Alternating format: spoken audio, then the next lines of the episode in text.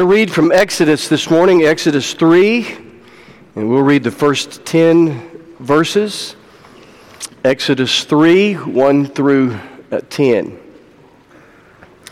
While you're finding that, remember that uh, tonight at six thirty in this very room is where we will worship with our sisters and brothers from First Missionary Baptist. It's something, something we do twice a year. Uh, Doctor Butler will preach, their choir will sing, our orchestra will do some pre-service music. So at six thirty here, it's important that we come and that we let them know that we are uh, in partnership and sisters and brothers. So I hope you will come to this room at six thirty uh, tonight. We're continuing this series, of course, on the, the faith of our fathers and mothers. We've looked at Abraham and Sarah and Isaac and Rebecca and Joseph or Jacob and Joseph, and today we look at the story of Moses. And the story of Moses, the story of the Exodus, the, the liberation from slavery in Egypt, is a reminder, a powerful reminder to us all uh, that we all need to be freed from something. And it's a wonderful, beautiful reminder of the power of emancipation uh, that our Lord has and His willingness to, to emancipate, to liberate, to free us from those things that, that enslave us. Exodus three, let's read the first ten verses. Now Moses was tending the flock of Jethro, his father-in-law, the priest of Midian, and he led the flock to the far side of the wilderness and came to Horeb, the mountain of God. There the angel of the Lord appeared to him in flames of fire from within a bush. Moses saw that though the bush was on fire, it did not burn up. So Moses thought, I'll go over and see this strange sight, why the bush does not burn up. When the Lord saw that he had gone over to look, God called to him from within the bush, Moses, Moses. And Moses said, Here I am. Do not come any closer, God said. Take off your sandals, for the place where you are standing is holy ground. Then he said, I am the God of your father, the God of Abraham, the God of Isaac, and the God of Jacob. At this, Moses hid his face because he was afraid to look at God. The Lord said, I have indeed seen the misery of my people in Egypt. I have heard them crying out because of their slave drivers, and I am concerned about their suffering. So I have come down to rescue them from the hand of the Egyptians, and to bring them up out of that land into a good and spacious land, land flowing with milk and honey, the home of the Canaanites, Hittites, Amorites, Perizzites, Hivites, and Jebusites. And now the cry of the Israelites has reached me, and I have seen the way the Egyptians are oppressing them. So now go. I am sending you to Pharaoh to bring my people, the Israelites, out of Egypt. Our story last week ended with, with Joseph. Of course, Joseph was the hero of the Egyptians. He had helped them through the famine. He had interpreted Pharaoh's dream, and he had told them there's going to be seven years of a bountiful harvest, and they collected, they stored uh, the excess, and then during the following seven years of famine, they were able to feed all the Egyptians as well as their neighbors in uh, in North, North, not North Alabama, North Africa, and the Middle East. There is an Egypt in in North Alabama. That's well, you probably don't know. That's a, has nothing to do with the sermon. I'm sorry. I chased a rabbit. I'm not going to chase. I'm coming back. I'm coming back. Our story last week ended with Joseph and um, all his people coming to, to Egypt. Remember, he he was such a hero to the Egyptians that that they he brought his brothers and his father, and and these Hebrew people were welcomed. They were embraced in, in Egypt. They were they were welcomed just like family. And so Joseph got to watch his nephews and nieces grow up, and then his great nieces and great nephews, and the, the Hebrew people began to multiply. And then there arose a, a Pharaoh, the Bible says, who knew not Joseph. This was a, an Egyptian Pharaoh who had flunked Egyptian history. He didn't know the name Joseph. He didn't know how the people of from Canaan, the Hebrew people, had been so warmly embraced and welcomed, and how they had so become part of the, the warp and woof of Egyptian culture. He saw them only as, as cheap labor. And so he enslaved the Hebrew people, the Israelites. For decades and painful decades, they were slaves, did whatever their tasks taskmasters demanded, until four hundred years now had passed since Joseph's day, and a new Pharaoh recognized how plentiful, how numerous the Hebrew people were. And even though they were enslaved, he knew that were they to organize, if they were to organize, they would be a real threat uh, to the Egyptian government. And so, in order to cur- curtail the, the, the growth of the Hebrew people, he ordered the slaughter of Hebrew baby boys. Well, there was a Hebrew baby boy whose name was Moses. And his mother uh, hid him down in the Nile River in a basket, and Moses was found there by, ironically, the daughter of the Pharaoh himself, and she, she took him in. So Moses grew up as a, the, the fair-haired child of the first family, a the prince in the palace. He was he was favored. He had a he was a V I P. But he knew, and you know, somebody had told him, he had intuited, he knew that by blood he was not Egyptian, he was Hebrew. And one day when he was forty years old, he he stood watching the the enslavement of his people, and he was deeply saddened. In particular, he honed in on, on a a taskmaster, a slave master, who was beating one of the Hebrew slaves. And his sadness turned to anger. His blood boiled and his pulse raced, and impulsively, out of his anger, he rushed to the to the, to the Egyptian taskmaster and, and attacked him and, and started beating him.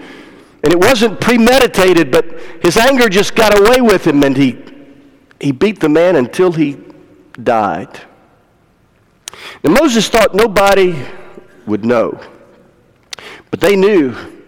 It wasn't long until Moses' picture was up in every post office west of the Nile River.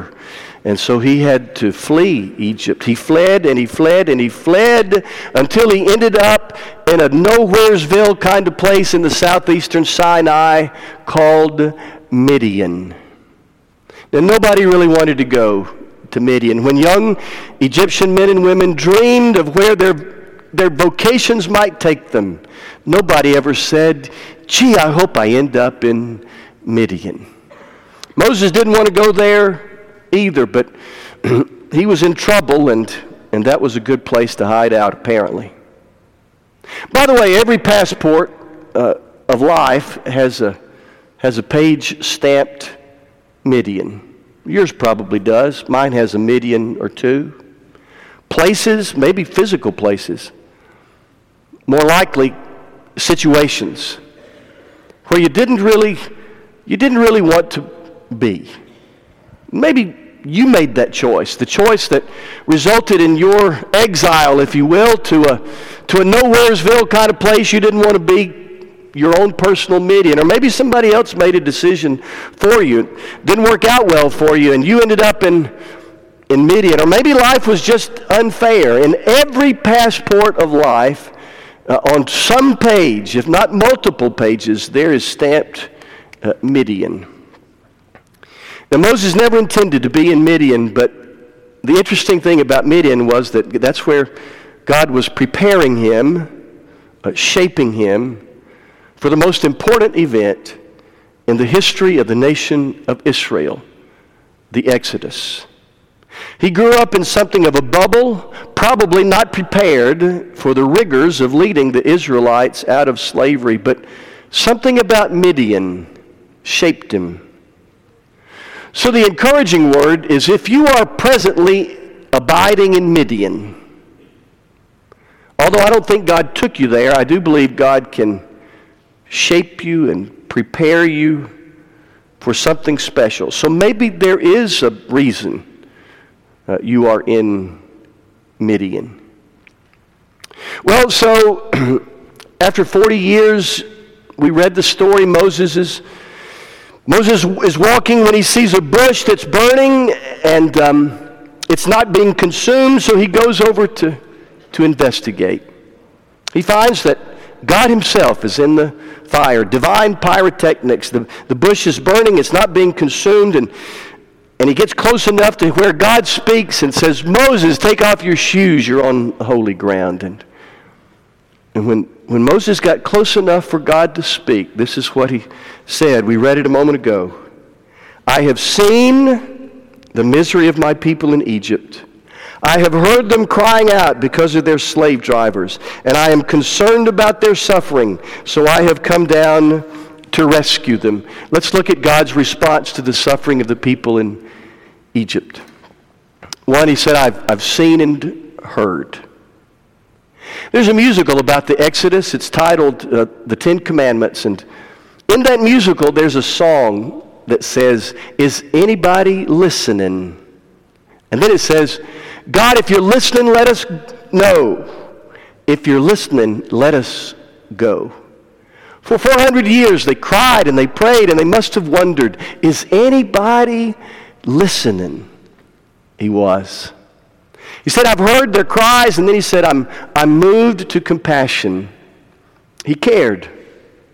Which is an amazing thing to me, that the one who hung so many planets in space that even our best telescopes haven't seen them all, that he would care, that he would that he would be moved by your pain. That's a pretty amazing thing. They must have wondered all those years, does the God of Abraham care about us now? And he did. He said, I've I've heard and I'm moved and and I've come to deliver them. He he delivered them. They must have wondered all those years, will he ever get us out of this? And he and he did. God is the, and that's what we're going to focus on the rest of the time, is God's willingness and his power to deliver people. He sent Moses, and Moses declared to the obstinate Egyptian leader, "Let my people go."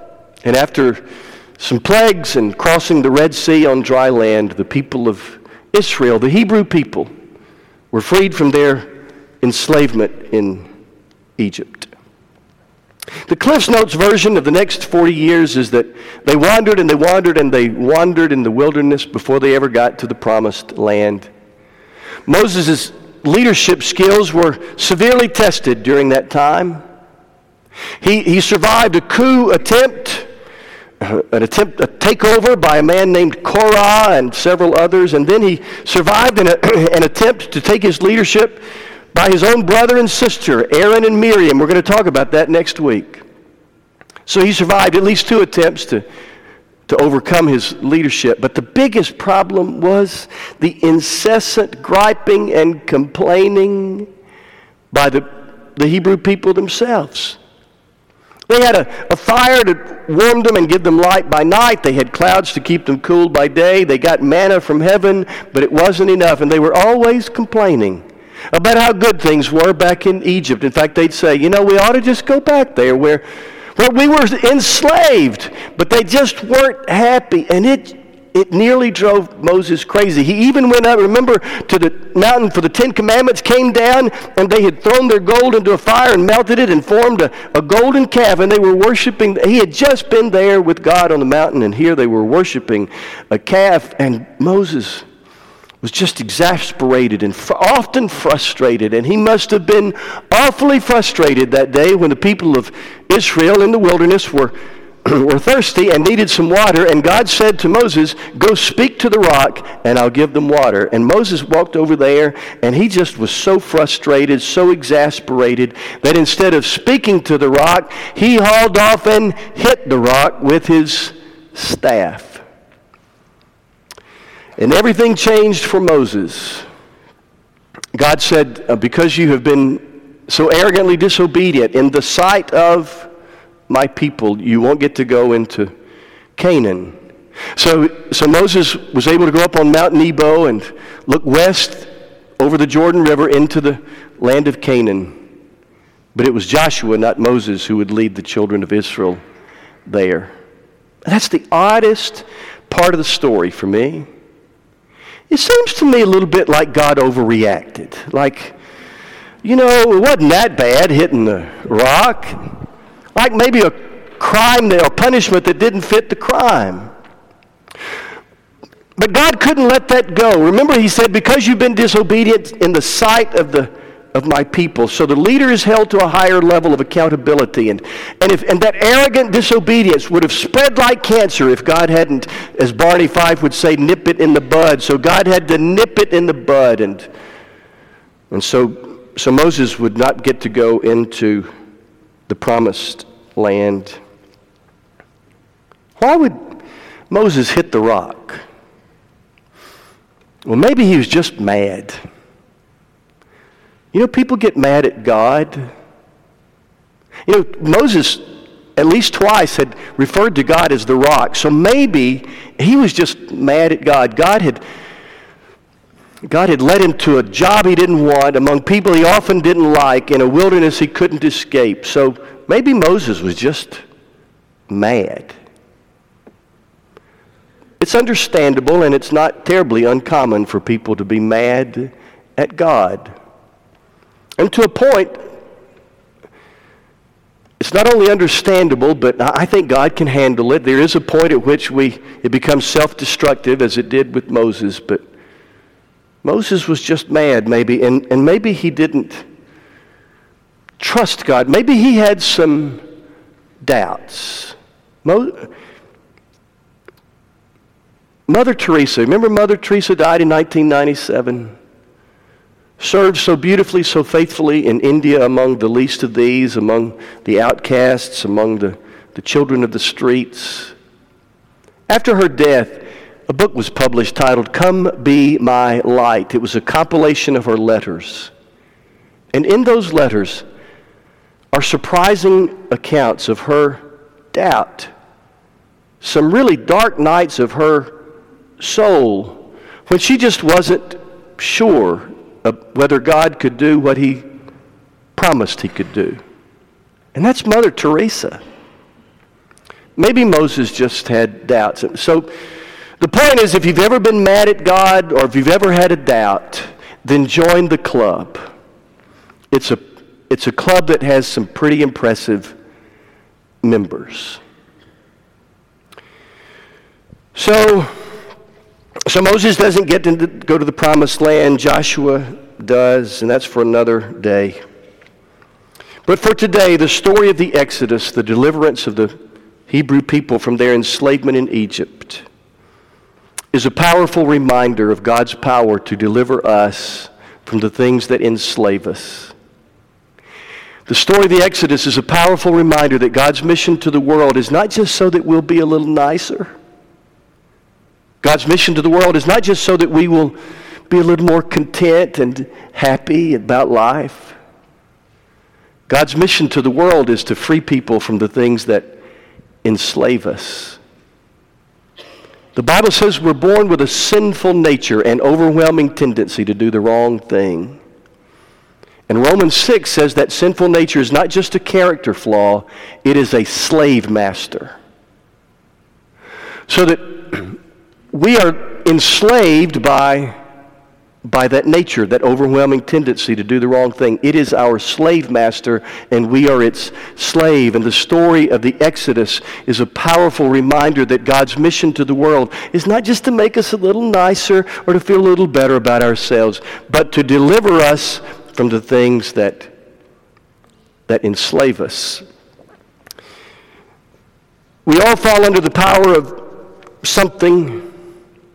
From substances to pornography, from destructive behavior to fear, from self-hatred to self-centeredness. Those aren't just character flaws. They become our taskmasters, our slave drivers. And the good news is that God has the power to deliver us from those things that enslave us. Romans six is so wonderful. It speaks beautifully of the death of Jesus and then moves quickly to say, though you were once slaves to sin, you have been set free. And so God offers to us the power to be liberated. There are two important warnings, though, before I before I close. Whether you're enslaved by some of those things I mentioned or something else, you, you can be free, but two big warnings. Number one, you have to do your part. It's not like magic.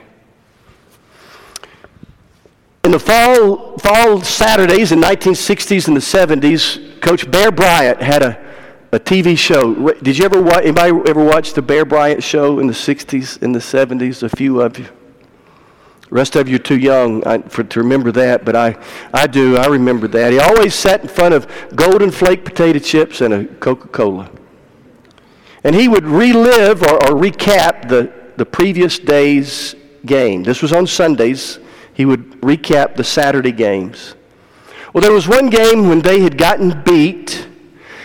Maybe it was by Tennessee. I don't know, but they had gotten beat the previous day. And the host of the show wanted to blame somebody. He did not blame the referees. He did not blame the referees. I've heard a little bit of that in the last sixteen or seventeen hours. You know what he said? The host of the show turned to Bear Bryant and said, "You know, Coach, the Lord just wasn't with us yesterday." And Bear Bryant growled in response, "The Lord expects us to block and tackle."